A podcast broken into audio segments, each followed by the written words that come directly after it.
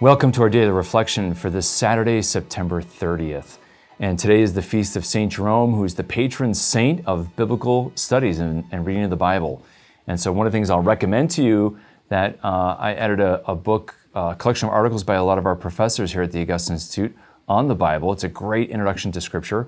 It's called The Bible What Every Catholic Should Know. And you can find it at catholic.market and, uh, and pick it up there or at Ignatius Press.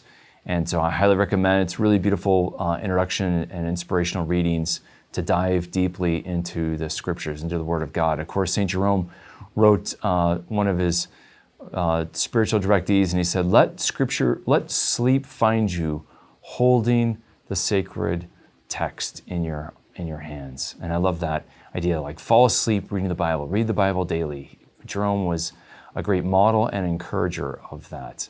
And uh, at the Augustine Institute, we have a great devotion to St. Jerome since we are, are very devoted to Scripture. And you can find many great resources on Scripture at the Augustine Institute on the FORMED platform or on the Amen app. And I encourage you to find those, especially our Lectio Bible Study series, which is free on FORMED. I highly recommend it.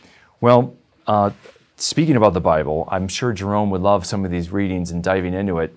And I love the, this first reading from the prophet Zechariah. And he talks about God protecting us, which will be a theme of the hymn for today, the psalm for the day, which is from Jeremiah 31, where we talk about God as our shepherd who guards our flock. And it's all about God's protection in the first two readings today. So, something for us to reflect on is God is protecting us. And we actually get a biblical term that we've taken in a different way today in modern parlance, modern language. But, uh, you know, Zechariah speaks about God being a firewall, protecting and encircling the faithful who have returned to Jerusalem because they don't have a wall built yet. Nehemiah hasn't built the wall. And so they have to rely on God for their protection. And so he says, God will be to Jerusalem an encircling wall of fire protecting them. So God is that firewall. So think about that. You know, if you, you need a firewall to protect you from viruses and hackers, well, God is, uses that metaphor for himself the idea of being a firewall. That that's a, goes back to Scripture. So that's a little Bible trivia question. Who's the first to use firewall as a term of protection? Well, the prophet uh, Zechariah and the Lord Himself, which I think is really really cool. And then we think of this great hymn from Jeremiah 31, which is used for our, our, our psalm, our hymn for the day. And the Lord will guard us as a shepherd guards his flock. And God wants to guard you. He wants to be your firewall. So today in your prayer, think about, you know, your whatever anxieties you have, whatever fears you have, realize that God is your firewall. He is your shepherd.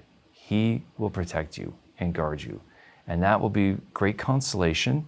And it's a matter of our faith overcoming our fear. May the Lord give you that confidence and trust and bless you in His name. Take care.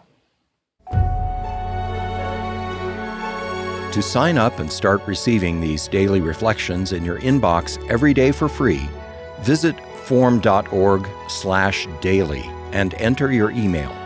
You can watch these reflections in video format by visiting formed.org. Formed is an online Catholic streaming service created by the Augustine Institute and Ignatius Press, with award winning studies and parish programs, inspiring audio content, movies, ebooks, and family friendly kids programming. To support the mission of the Augustine Institute, please visit missioncircle.org.